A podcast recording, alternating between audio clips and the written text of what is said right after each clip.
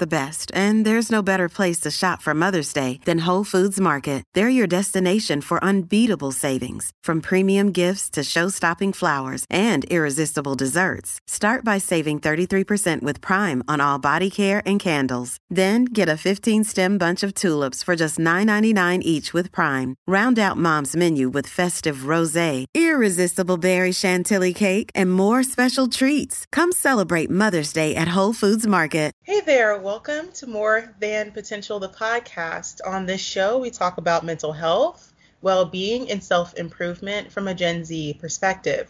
I'm your host, Faith. So today we have a really special episode. I'm super excited because I have a few friends of mine who decided to come on the show and talk about this subject. I have a friend of mine from college. Her name is Kiera.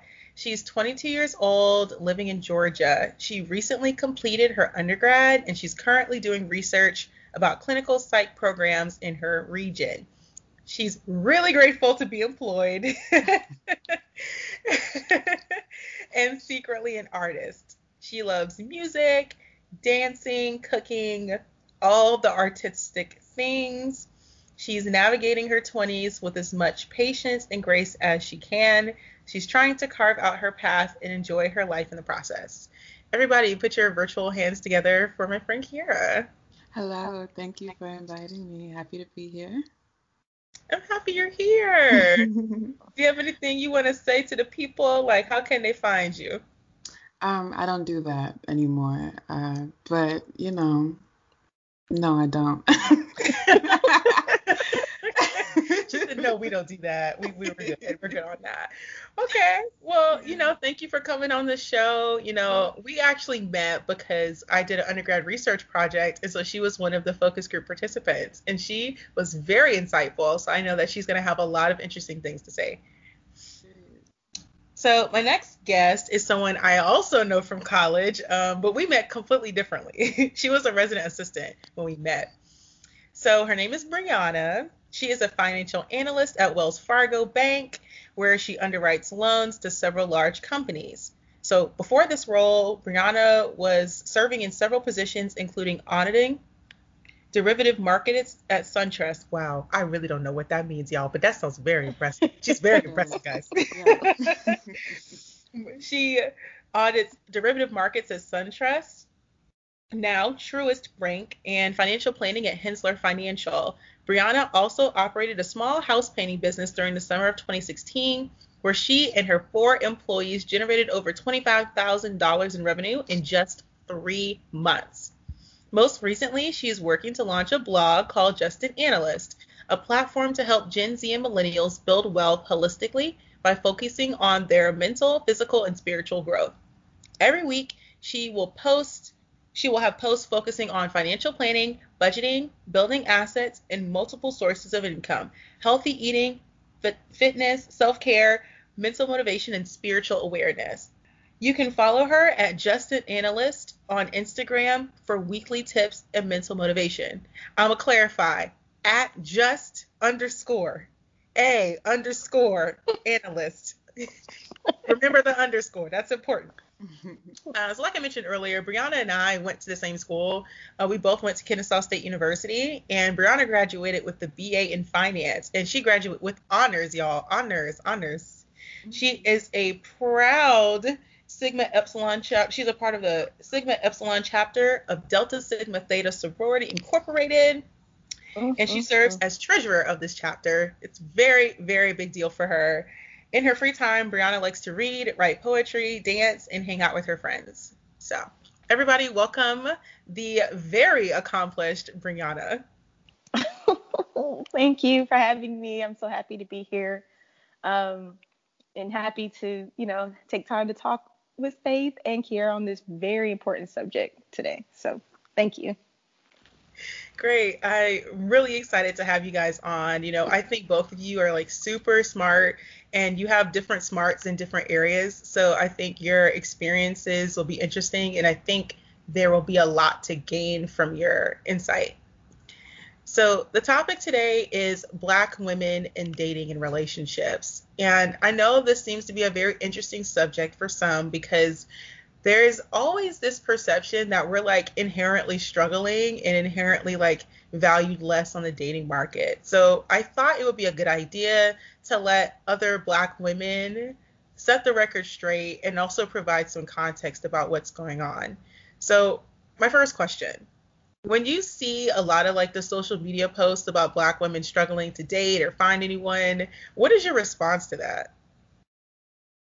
Um, when I see the post, it kind of makes me cringe inside because for one, I do have like a piece of me that relates to, you know, well, sometimes I do feel like it's hard for me to date, and I, for me, especially being a dark-skinned, um, successful black woman, I'm seen as intimidating because I'm not afraid to step to a man if they want to come at me sideways. So it makes it harder for me to date because I'm w- not willing to accept or settle a lot of the things that I think a lot of women are willing to settle for.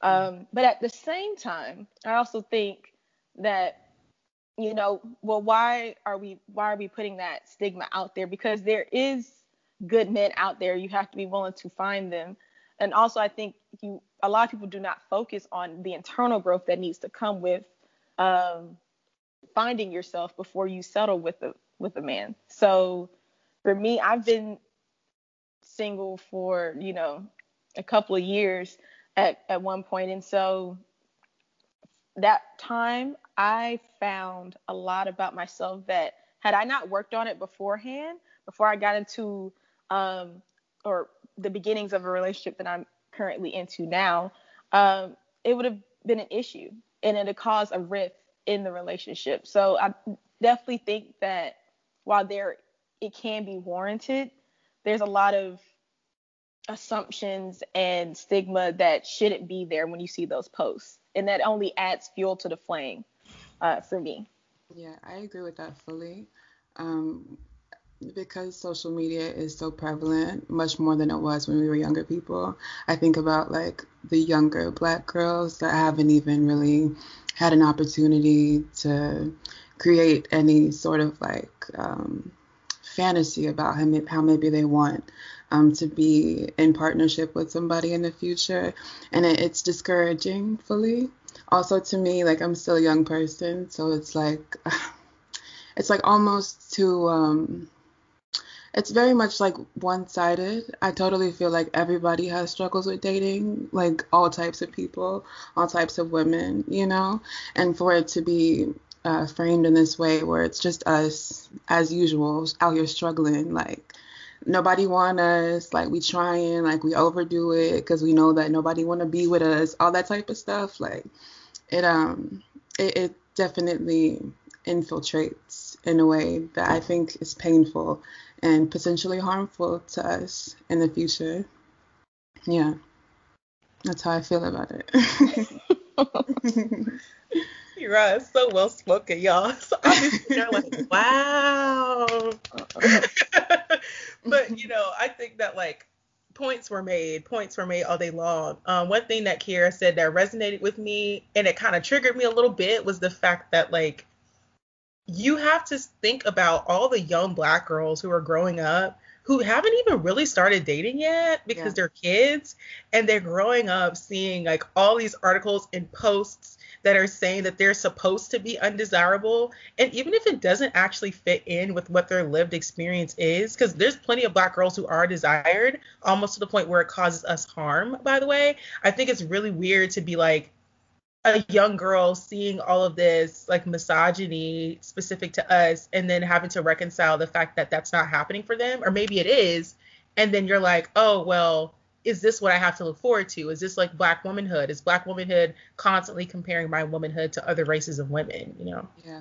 I feel like especially like younger black girls who are growing up in um, predominantly white or non-black environments, it's like you're seeing this on the internet, and then oftentimes like that is kind of being affirmed like in your social situation. Like I know for a fact when I was younger, they were not the the boys at my school in high school middle school they were not interested in black girls like let alone like black looking black girls you know so i do think it just like creates like very um almost like traumatic conditions like for somebody to potentially move forward and like be uh, lovable or in love, you know?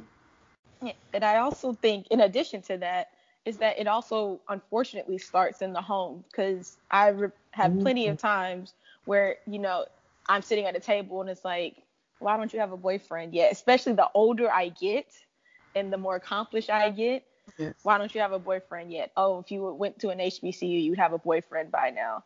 And it's completely degrading to me in a sense because it's like my accomplishments, I've accomplished so much in the short span of life that I've had so far.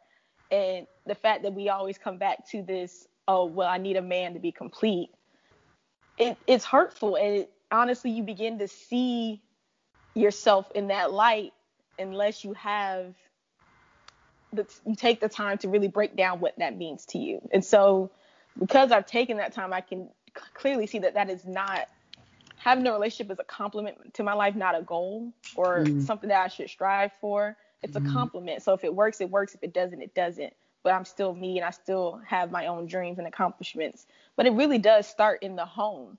And they see that in the home. They see that with their family. They see that with their friends. They see that in social media. So it's really, you know, like piling on here so that when they get to the age that they're ready to date, they have assumptions and expectations and values about themselves that may not necessarily be true, may not necessarily be correct.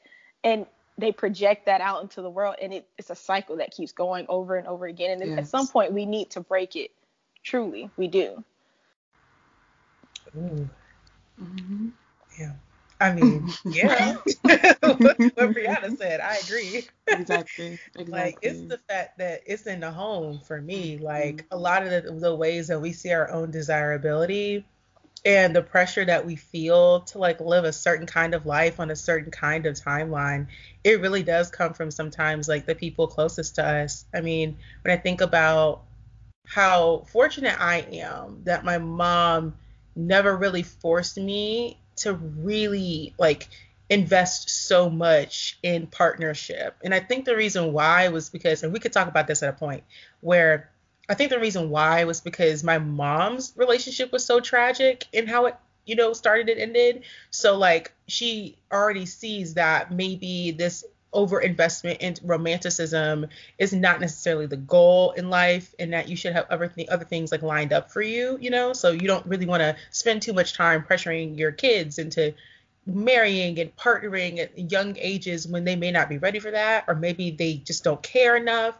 Brianna you seem like you're in a good place emotionally so like you may want a partner but you may not necessarily need one you know? And you seem like you have your head on your shoulders and you know what you want yeah, I mean, I, and it, like I said, that goes back to taking the time to figure out who you are. And I think a lot of people, not just women, but people, unfortunately, do not take the time to figure out who they are and what their core values are, what they're willing to compromise on, what they aren't willing to compromise on. And truly just take the time to be by yourself. There's so much you learn being by yourself, taking yourself out to dinner, treating yourself right. And because people haven't taken time to learn about that, they go into these relationships with a fucked up mentality. I'm sorry if I curse. I don't know if I should. um, they go into these relationships with a messed up mentality and they expect their partner to bring the happiness that should come from internally. Mm-hmm. And so, even though I've had that in my family, unfortunately, you know, taking the time to really get getting to know myself has really been able to uh, overcome that stigma that has been placed on me.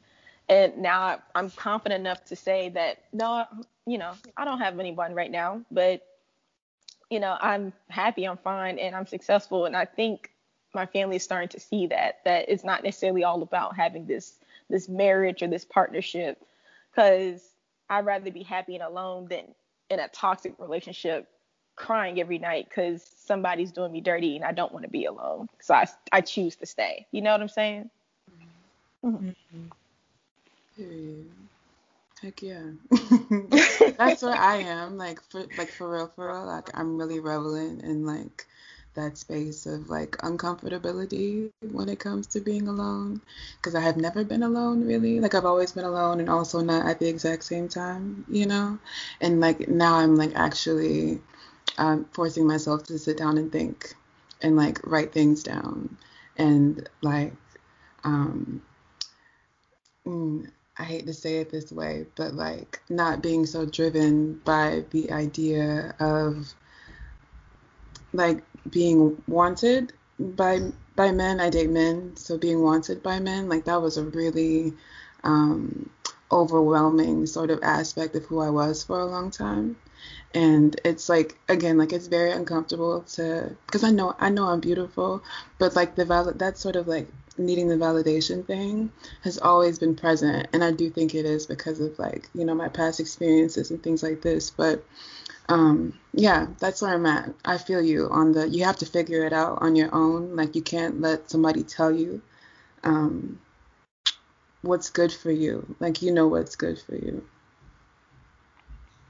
so one thing i think about a lot is because what i'm getting from both of you is that you're really settling into yourself and coming into your own. And it's really interesting to hear that from like younger women because y'all can't be older than 25, honestly. Yeah. Yeah, I'm 22. yeah, like y'all are relatively young. So, you know, it makes me think like this stereotype about black women being independent, like in some ways it's true, but it's not because of what people think. I think because, you know, you're a black woman, you have to be more resilient. And I think that because of the structural issues that we face, you really do kind of had to dig down deep and find something at your core that makes you stronger and not in a sense like you can't be hurt but more of that quiet sense of like knowing yourself and knowing what you want out of life and i think we do get to that point at a much earlier age due to factors like outside of our control but I don't want to romanticize those factors either because it can be like traumatic and harmful depending on how it happens for you. So what are your responses to this in terms of that that like stereotype of us being independent and so self-assured and so confident, you know? And so for me, um, I think it firstly it has a historical base. Um, you know, there I mean, to take it back all the way, like we were in the fields right next to the men. So I feel like in our race, we have always been seen as equals.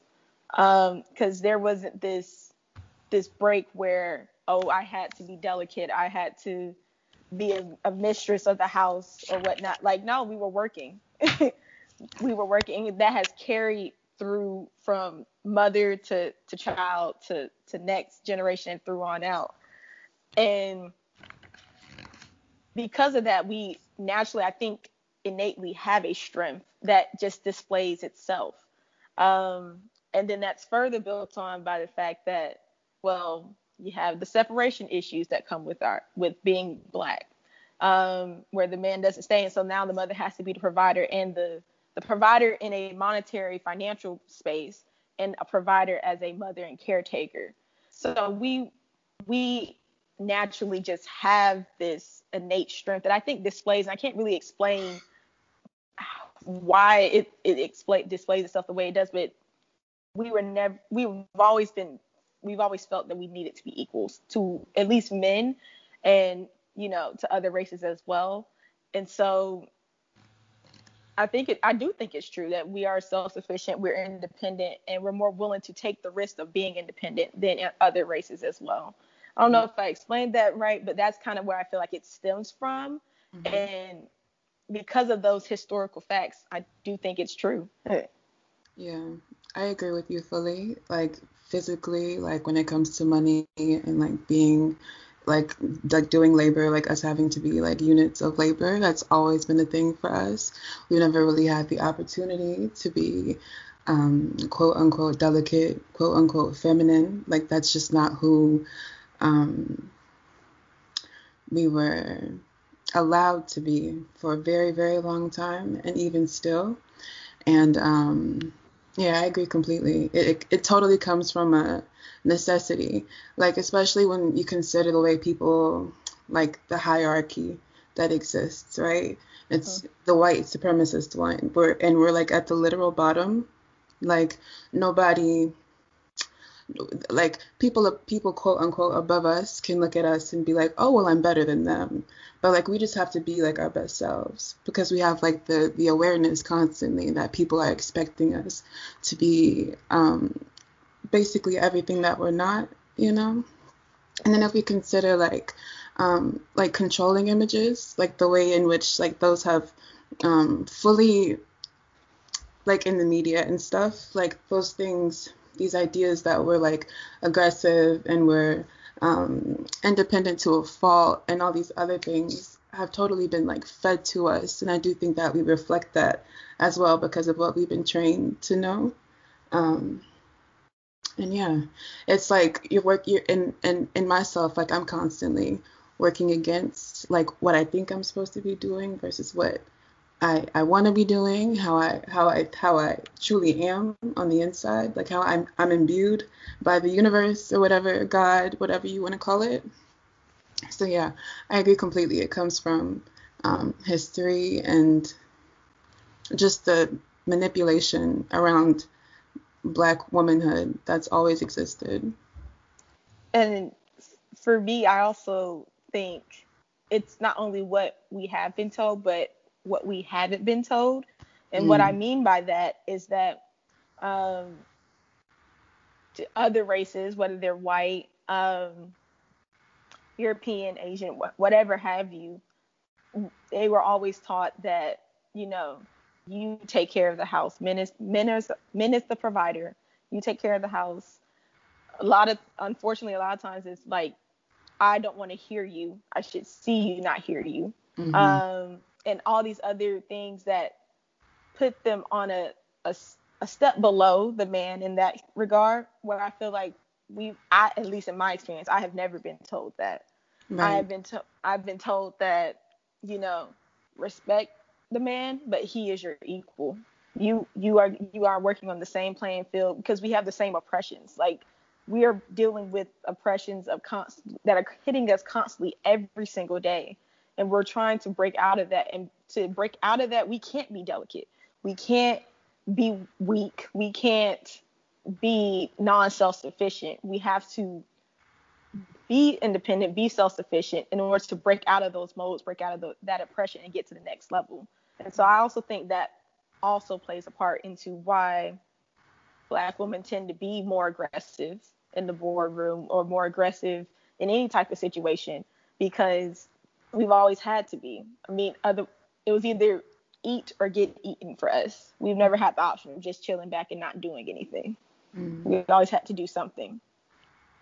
It's interesting. I have a very different experience when it comes to, um, like I was brought up by Baptist Christian folk very much in the church. Um, I was raised to view myself potentially one day as someone's submissive wife.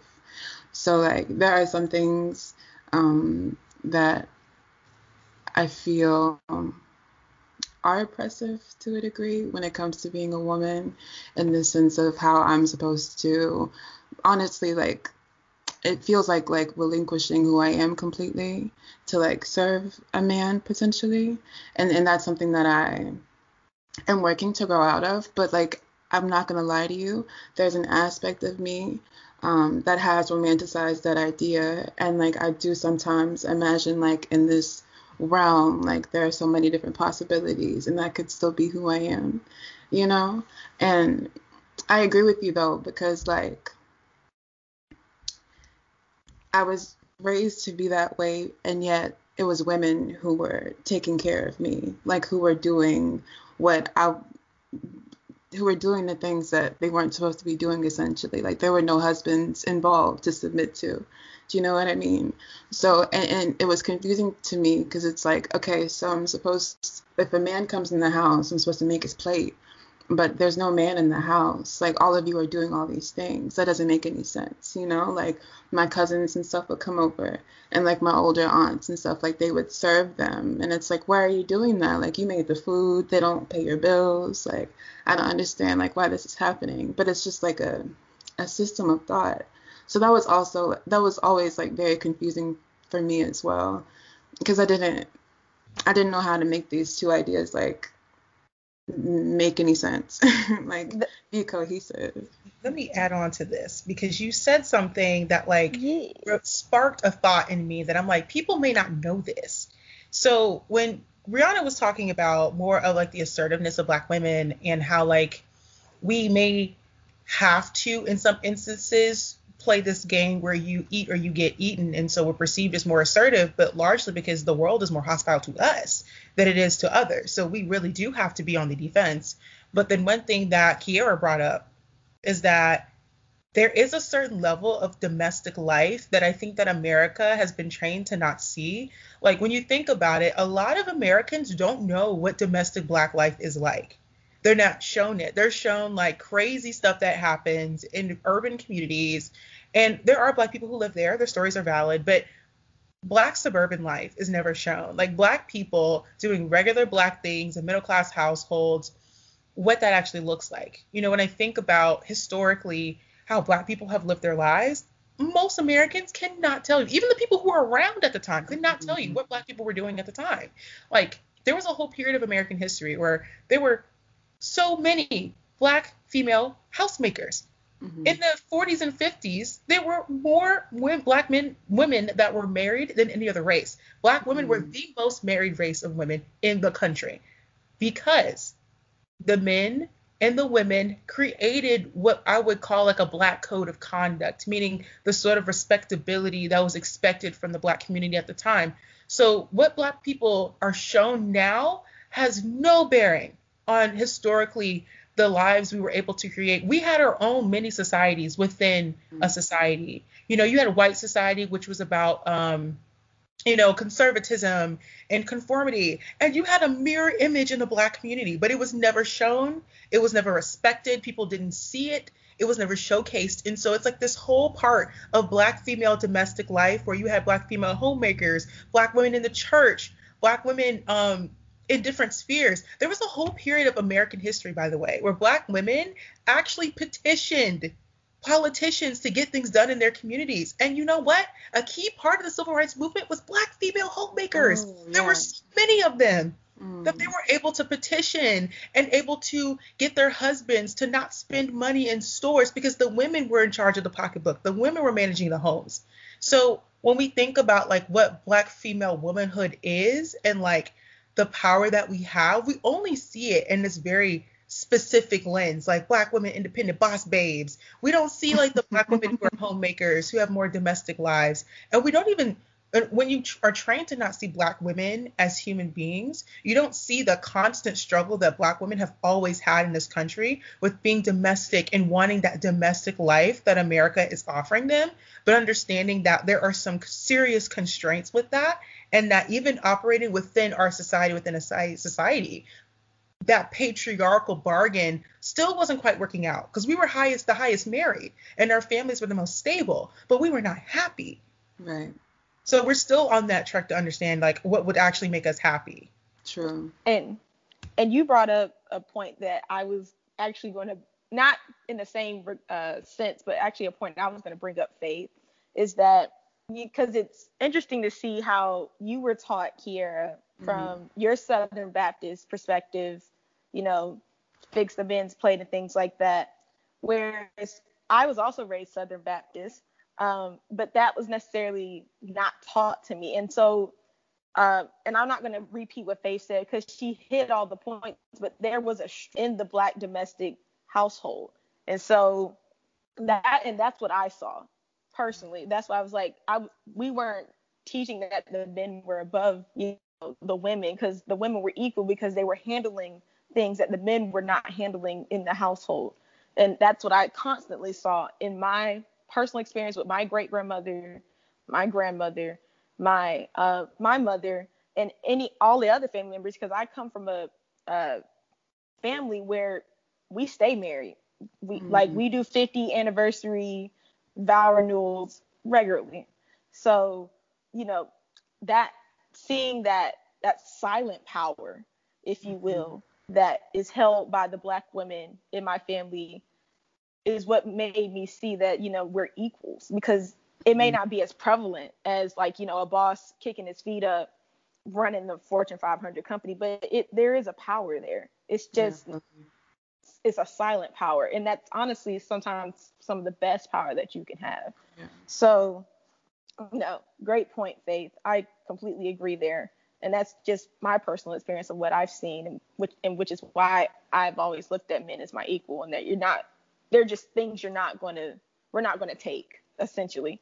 Mm-hmm. Um, because there's a way to there's a way to do it. Like there's a way to let the man be the man if you want to say it that way, but I'm still respected as the woman of this household.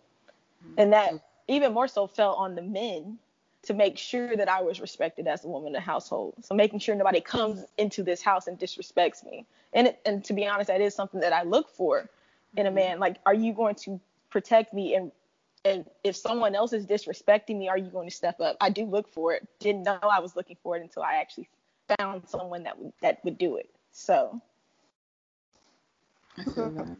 That's real. Mm-hmm. So I wanted to pivot a little bit and talk about your own personal experiences um, with dating. Um, a really controversial subject is definitely um, dating outside of your race. It's like the big thing now. Everyone's talking about it. There's like people trying to have courses and all crazy stuff is going on. So like courses. books, courses, movies. It's a it's a burgeoning industry. Like mm. black women dating outside their race. Shocking. I know, right? it's the courses for me. That's funny. So, do you guys have experience with this? Uh, what are your thoughts? Uh, what are you noticing? Um, I will say, when I was much younger, um, the conditions in which I grew up made it so I was very much attracted to only white men. Like, I had no desire for black men. I was not. I wasn't checking for them, honestly, because they weren't checking for me.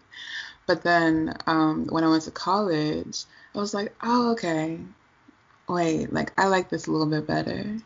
And then I was in a relationship for like a year and some months, and that was with a black man, and I was like very happy for a long time.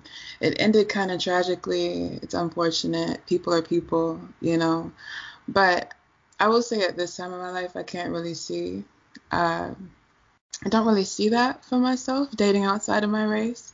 Not because I don't want to, literally just because like I can't really conceptualize it in my brain.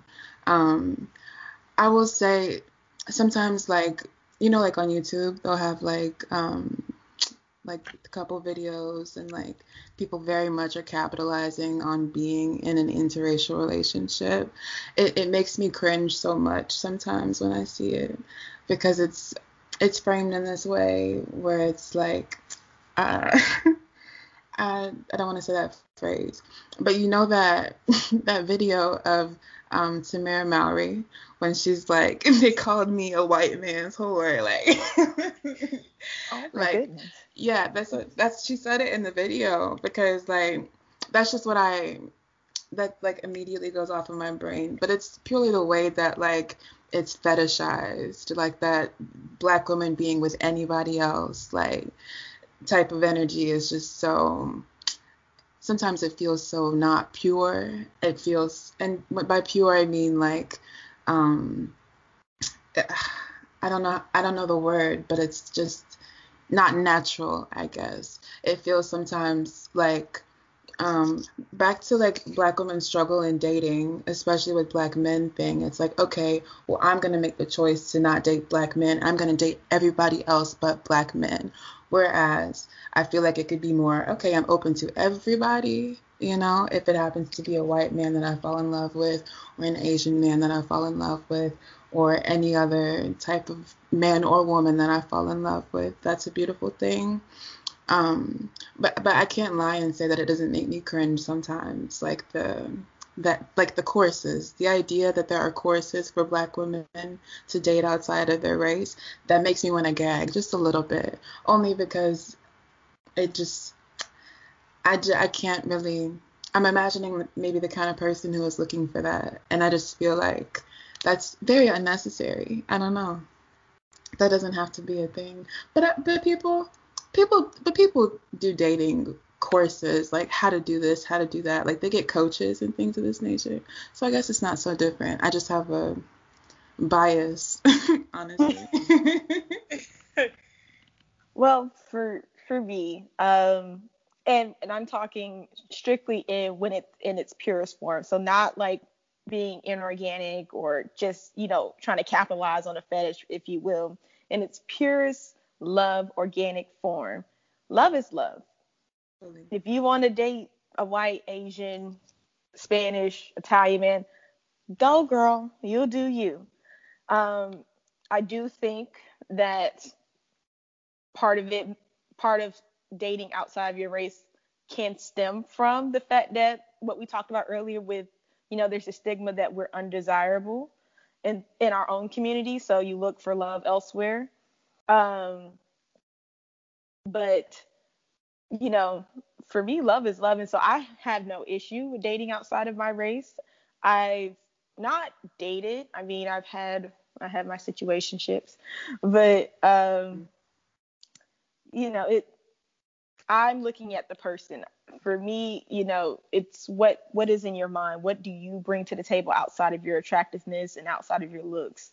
Um, and so I'm not I wouldn't be opposed to it if a you know a white man that you know, light my fire, walked up and we had a conversation and wanted to pursue something, then I'd be open to that. Um, because to me, love is love in in in all forms. And so, who am I to tell you who to love and why you love them? Because love is for me, it's something that can't be explained. Like why why do you love somebody?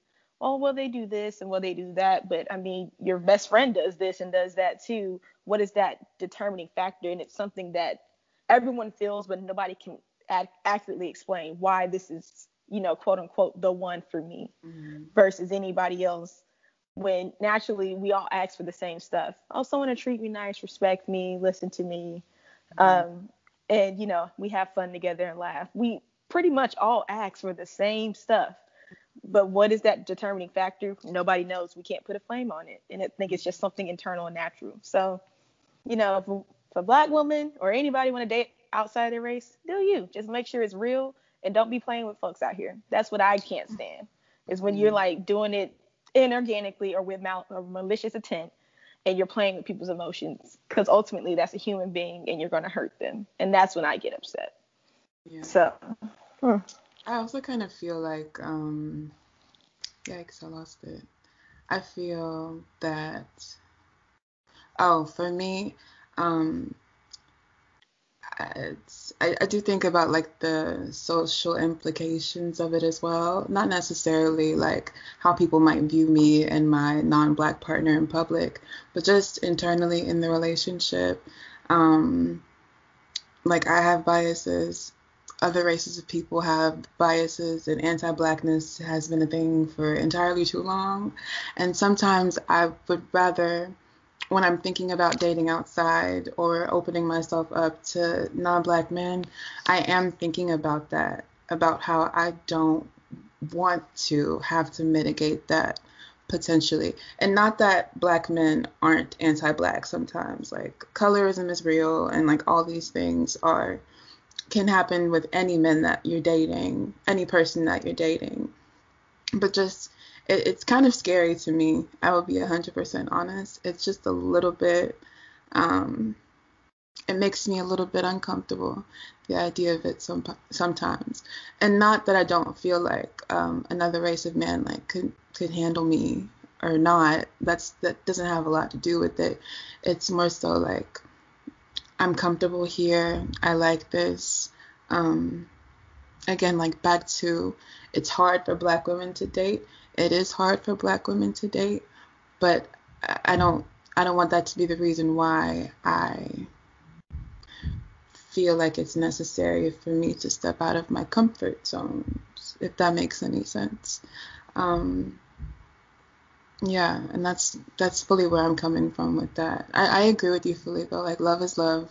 I um again like I'm open in my heart, but like it's very much a mind over matter kind of thing. Like my brain takes charge when it comes to me. um, really being able to see myself like in a long term situation with somebody who doesn't look like me. You know, like the thought of like potentially having children that, um, and I guess it's kind of uh, egotistical that I want my kids to look like me, but it's like these types of things are things that I've envisioned for myself, you know. So it's it's it's difficult, and there's a lot of messaging also that I've fallen victim to, I guess, um, with the fact that Black women um, are supposed to be for Black men, you know. So yeah, that's what I wanted to say about that. and I and I can see that, and so I mean, if I if you would ask me, I, I mean, I have a preference towards Black men and I think that I think that's okay. I'm not discriminating against anything anybody mm-hmm. else because we all have our preferences. Right. Um, but you know, I would be open to dating other races, and um, to be honest, interracial couples have their own challenges, their own unique set of challenges that same uh, race couples just do not have.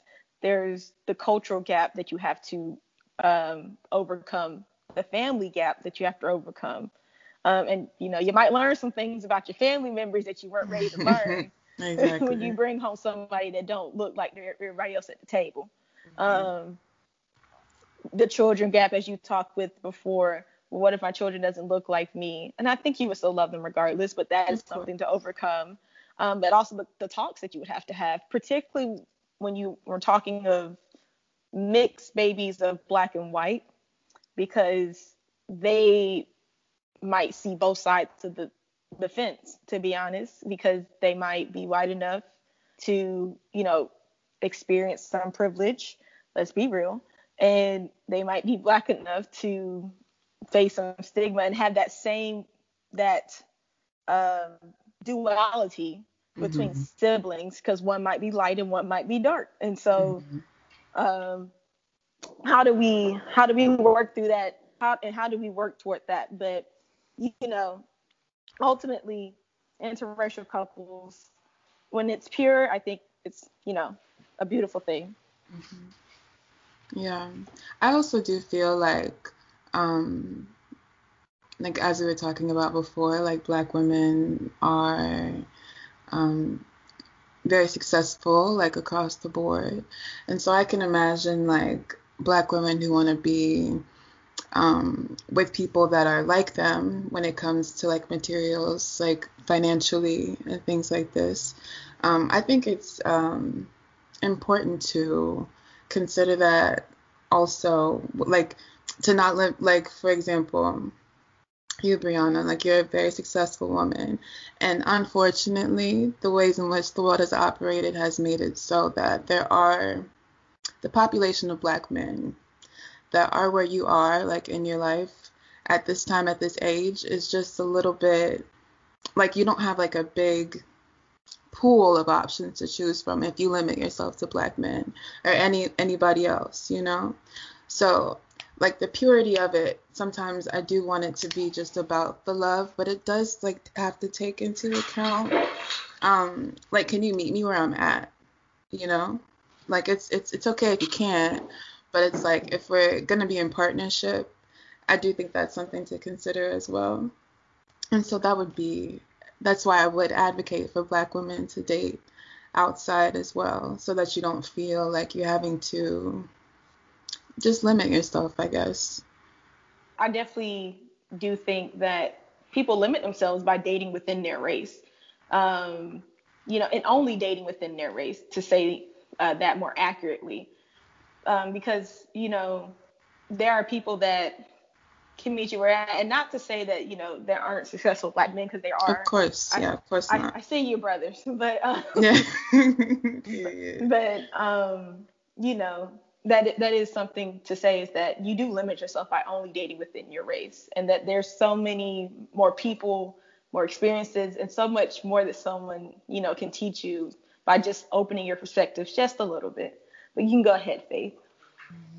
Mm-hmm. I wanted you to say what you have to say because I fundamentally disagree uh, with some things, and it's it's really hard for me because as I grow, there there is going to be some evolution in how I think, but you know, I've spent a lot of time thinking about what people mean when they say like they love someone. Like I'm very very critical of like this idea of love in the system that we're in. It's not to say that you can't fall in love sincerely and truly, but what is the nature of that love? Like mm and it's not just for interracial relationships too like just in general even within black love right? Like what is that love that we're really after? Is it like a comfort feeling? Is it a sense of familiarity? Um and how does like power play into that? And as a black woman you know I think what's the reason why it's so hard for me to date is not necessarily because I'm not attractive or desirable to different types of men, but it's more of the fact that I understand and I'm always so critical of like what why do you really love me? Mm. Like is it because you think you can control me, you can dominate me? Is it because you feel like I'm dominating and so therefore you don't really have to work to try and earn me because you feel like I'm this firecracker so you can sit back and let me take the reins in the relationship. Like as I date different types of men, I date their expectations as well. And so sometimes, like what they expect from me as a woman, as a black woman, as a black woman in this body, like what they interpret that love for me to mean and how they think they should express it. Like there are some guys who it's different types. So let's say, for instance, there's a guy I dated who was like a white guy. He was cool or whatever, but um, he was more laid back. Um, I find like the white men who are actually interested in seeing black women as more serious partners do tend to be more liberal, I get or progressive, I guess you in po- politics, right? So what I came across though was that this man was nice, but there was this element of the sense that oh you're this strong black woman like you endure so much in a society but it i was not feeling the romanticism that i thought i was supposed to feel like why is this man not trying to earn me? Like, would you approach a white woman in the same way that you approached me? Like, would you be trying to go on half effort dates where we schedule it like the day of or the day right before? Would you have brought flowers? And maybe that's like a really toxic way to think, but when you look at the romanticism in society and who is seen as desirable and worthy of certain types of affection, I have to wonder why is it that like when we talk about love for black women, it only looks a certain way. I don't really see black women being loved out loud very often, mm-hmm. no matter what race they're with. And then I have to consider as well, like the political nature of that love. Like, are people loving out of spite? Are they choosing someone because they're told they can't love that person? Are they choosing someone because they're told no one else will love you, so you have to be with the black man? No one else will understand you. No one else can make you know have sex with you the way i can. You know I, I, just have to think about the political nature of this because i'm leaning towards i need to leave the united states to experience liberation and love and see be seen as something other than this highly complicated set of identities that people can't relate to people can't touch people can't really feel that humanness. I feel like america has gotten rid of the humanness of black women to the point where we reduce ourselves to like objects of desire, of attention, commodities, and we're constantly commodifying ourselves. So I don't know. Does it, you, you understand what I'm saying? Like I'm just agree, highly agree. critical of this. I, I don't even know if I can really feel love in this space because it's so contentious yeah. and it's hostile to my body, to my psyche. You know. I, I yeah. yes. I everything you said. Thoughts are, you know, um, you know, you said maybe this is a toxic way of thinking. I don't necessarily think it's a toxic way of thinking. I think it's what you have experienced being, you know, digested and processed by your mind and your body and how you truly view, you know, love and romanticism. And so for me, you know, I have to remember that I come from a family where I do think I've seen love in its purest form. Um, and I think I've seen toxic love, and I think I've seen all all types of love. Um, the people that have stayed married that probably shouldn't have, but they still. Um, and the ones that truly do love each other. And so taking that lens, um, for me, it's all about communication and vulnerability. That's where I find my romanticism and love piece. And so for someone that I'm currently uh, dating, um, you know, we had a talk the other day where it was like, well, I would like to go on a date. And he was like, I, well, I understand, you know, um, I've been working, so I apologize for, uh, you know, canceling our dates and whatnot. And I had to explain to him like why this felt, why I felt like this need, I needed to be loved out loud, as you said, and not be loved in an apartment or just in the bedroom. And so I think for, for me, I I expect certain things, um, but I'm also willing to communicate that and have a conversation. And through those conversations and that communication, and being able to be vulnerable is where I find my love piece. And if I'm if I'm for me, because it's really hard, it's really hard for me to be vulnerable with people. I'm the type of person that that'll clam up and be like I'm fine when I know I'm not fine. And for me to be vulnerable with you, you enter a space where I, I'm comfortable. And I've always said that when I date men, they're not competing against other men out here. They're competing with my comfort zone because I've gotten so comfort comfortable with myself that if I don't want to be in your space, I will leave because I know I'm much happier at home by myself nine times out of 10. And so when mm-hmm. I get into this comfort zone with you, I find that I can relax and I can be myself and you become a part of my my heart, my life and that with all and everything that comes with that and you become my family. And I think from there a love grows.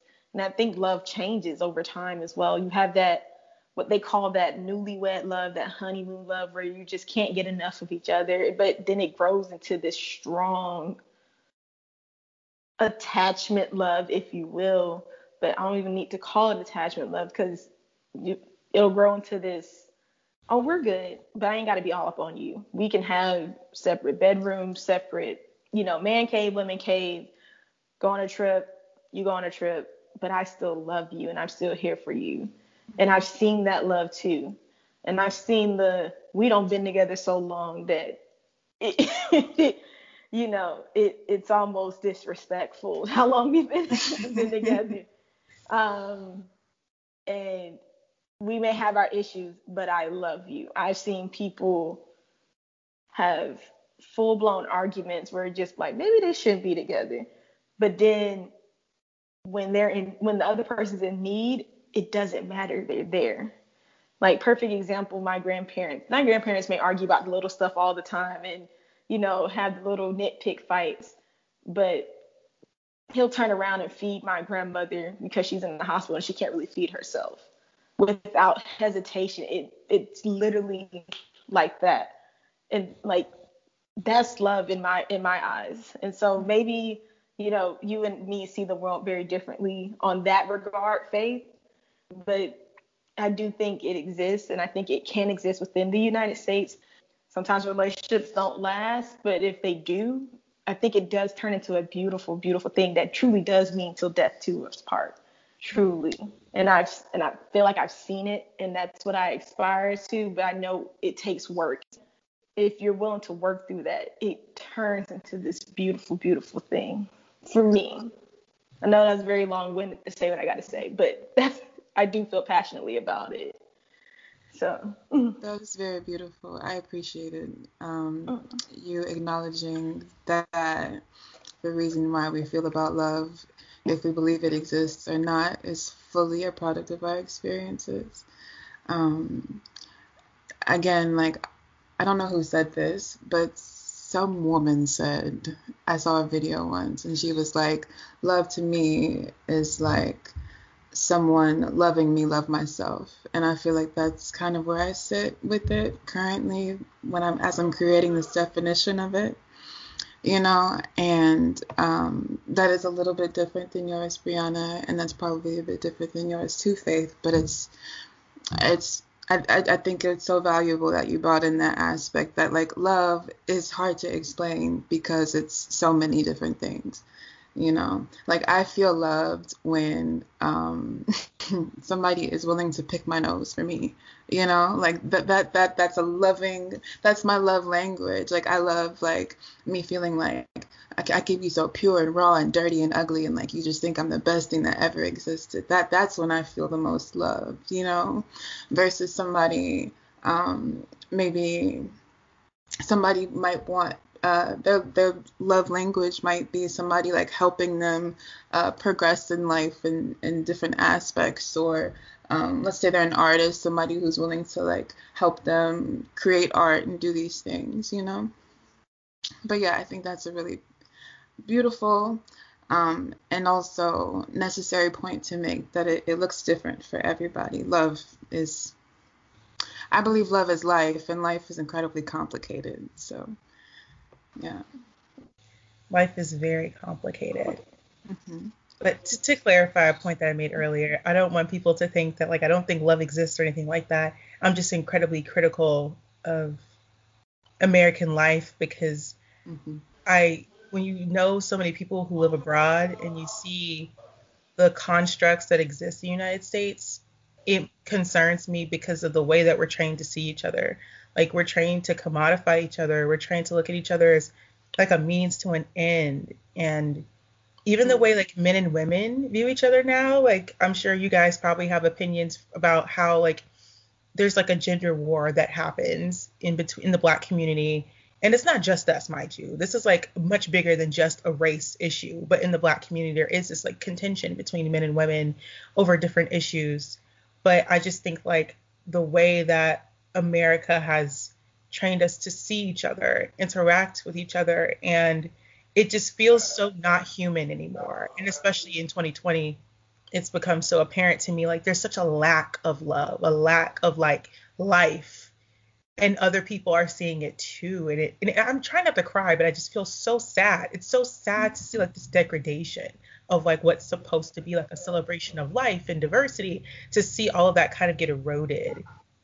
It makes me feel like there is such a there is a chance for people to find love and meet and really connect but there's so many barriers to get through to see each other's humanity past mm-hmm. all the other constructs and the nonsense and the the things that we're told about each other you know yeah i agree yeah. with that and i do think to a degree that's where faith comes in like faith not you faith but faith mm. whatever that means to you um because I agree with you completely. And like really, um, what allows me genuinely to give most people a chance is like, okay, there, there's a possibility. So, something is looking over me and something um, has heard me when I'm, you know, alone in my bed at night and I'm like, oh, I, I want love. I want to be loved. There's something that's hearing me, and maybe this is a person who possibly can be that for me, you know. But I agree completely. It it it, it does make uh, me emotional as well sometimes when I think too hard about it. it's hard. That's noted thinking too hard. You're not thinking too hard. I'm just saying when I sit and think about it for a long time. but and I think for me, um, well, I do think faith plays a plays a role into it. And again, talking about higher faith versus like the faith on the podcast.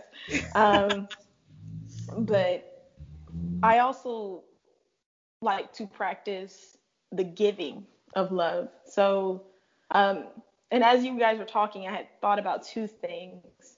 Um, one being, well, love is giving you the tools to hurt me and trusting you not to use them. And that's like a quote that I've seen. Um, and I do think that has a, a, lot of truth into it because at, at its core, trust is a part of love. If I can't trust you, how the heck do I expect to love you? Um, and it goes back to that piece where I was talking about we're being vulnerable with somebody. When I'm vulnerable with you, I'm giving you the trigger points, the ugly, the dirty that you can use truly if you wanted to to hurt me. And I'm trusting you not to. I'm trusting you to hold my vulnerability as precious as I hold it. Um, and for me, that that plays a huge part into how I build love Um, but the second thing is give what you would like to receive. Mm-hmm. And so I'm a big proponent of giving love. And so even if this world, you know, the US is, and it's true, it lacks a lot of love, especially with the stigma of social media and everything else hounding into and breaking into that, what love looks like and how do we express love. Um, I give love every day, even if someone ticks me off and I feel like they don't deserve it. I give love because at the end of the day, where I'm a human trying to be a human to someone else. Mm-hmm. Um, and so I feel like I radiate love. And if you don't feel it, I'm gonna make sure you figure out a way to feel to feel it. Um, and I feel like that has profound effects into what I get back. Um, just the kindness and love, because I love to exude that. I don't want to just because you have a different agenda than me doesn't mean you're not human and that you don't have your own problems and that you don't have your own life. I have not been in your life, in your shoes for a second of time. So how could I fully and truly understand what what you are feeling in this exact moment when you decide to be unkind to me? So I just give love back to you. Um, and I feel like that radiates into the universe and ultimately it comes back and doesn't mean it comes back in a romanticized form. Sometimes it comes back in a friendship love or parental love or um, a pet love, if you will. And so, you know, when you give love, you, you can feel love. And then when you feel love, you give it. And so it's like a cycle. Mm-hmm. And I just try to keep the cycle going. So I'm a big proponent of also believing to give love and not you know and not to say that you know I'm, I'm giving it only so it can return back to me. Give love freely. Give love with the purpose of i just want to give it. Mm-hmm. and that ultimately it will come back to you. I think that's so wonderful and i i think it's really important. Um, I believe the reason why you can do that and the reason why you feel that is because you have love for yourself, you know?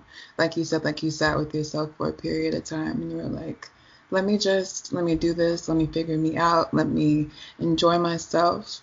And I think the reason, again, the reason why you can be that way and you are that way is because, again, like you love yourself.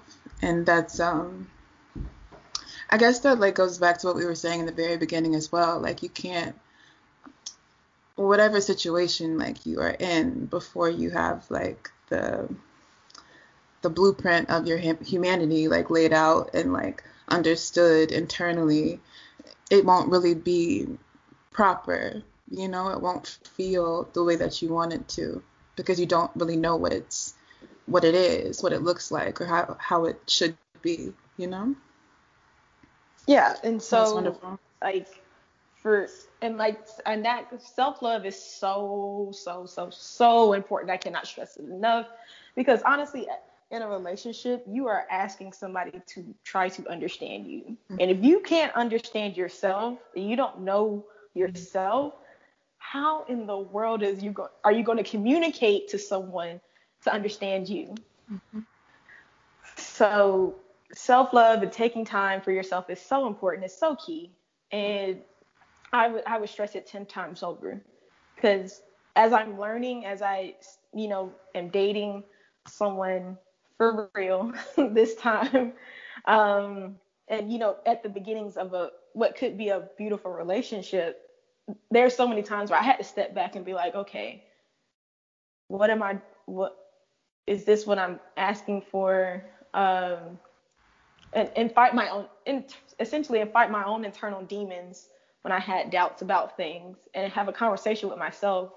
So that way, if I need to have a conversation with him, I already knew what I was ready to talk about with him versus trying to figure out in the moment, trying to have a conversation with him and then be like, oh, wait, no, no, never mind.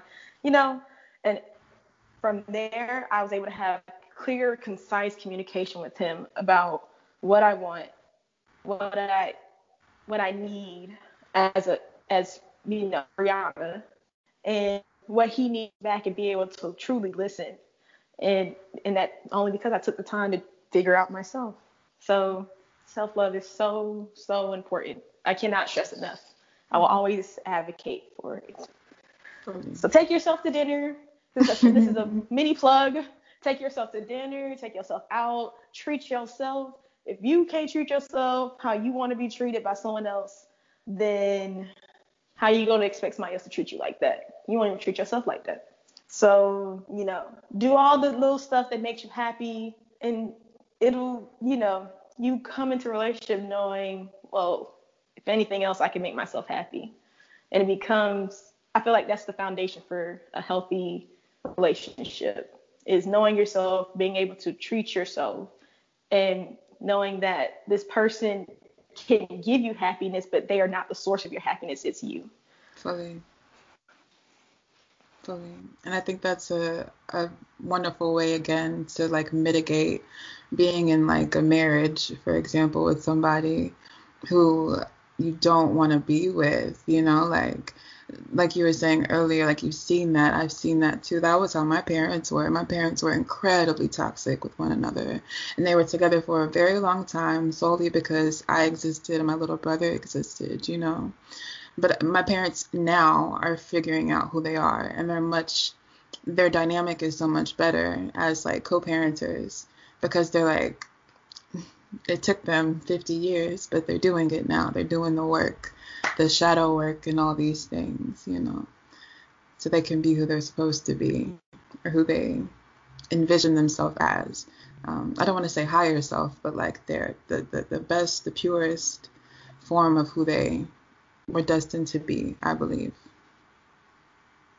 Thank both of you for coming on the show. You're both very intelligent. You both were very well spoken and gave some really good feedback. Like Brianna, your points about being like optimistic in love and like searching for it, giving the love that you want to receive is like super important.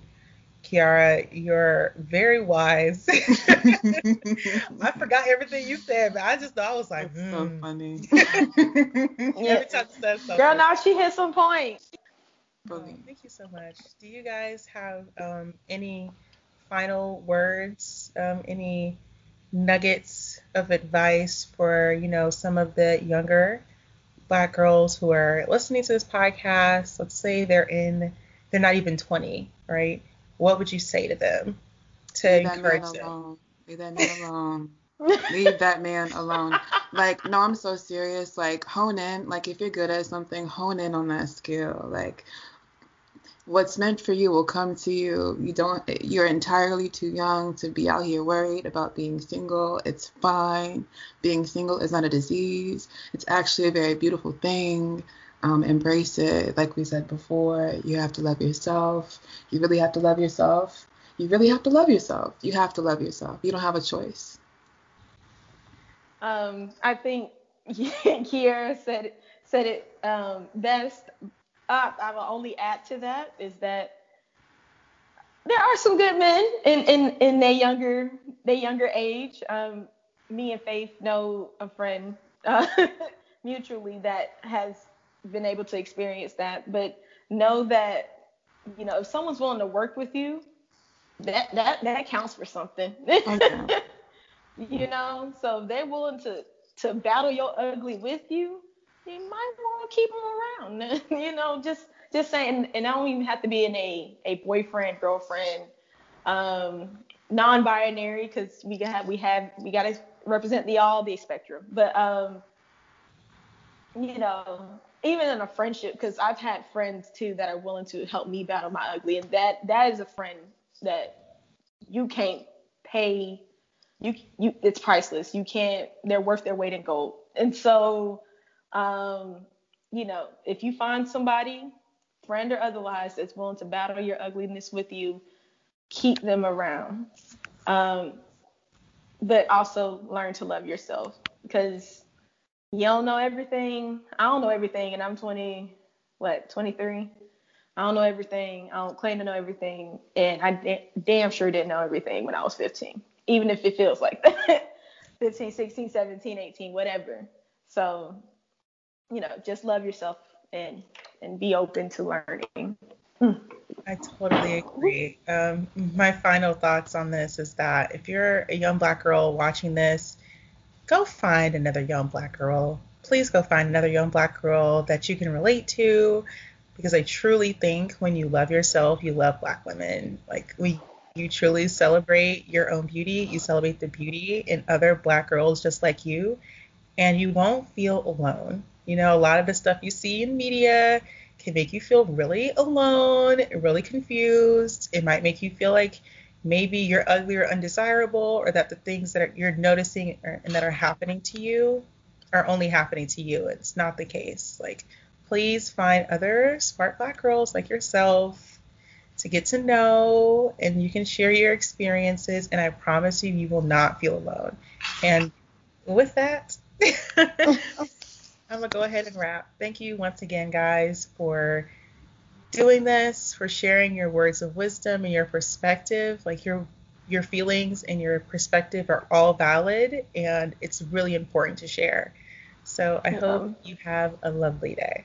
Stay tuned for part two.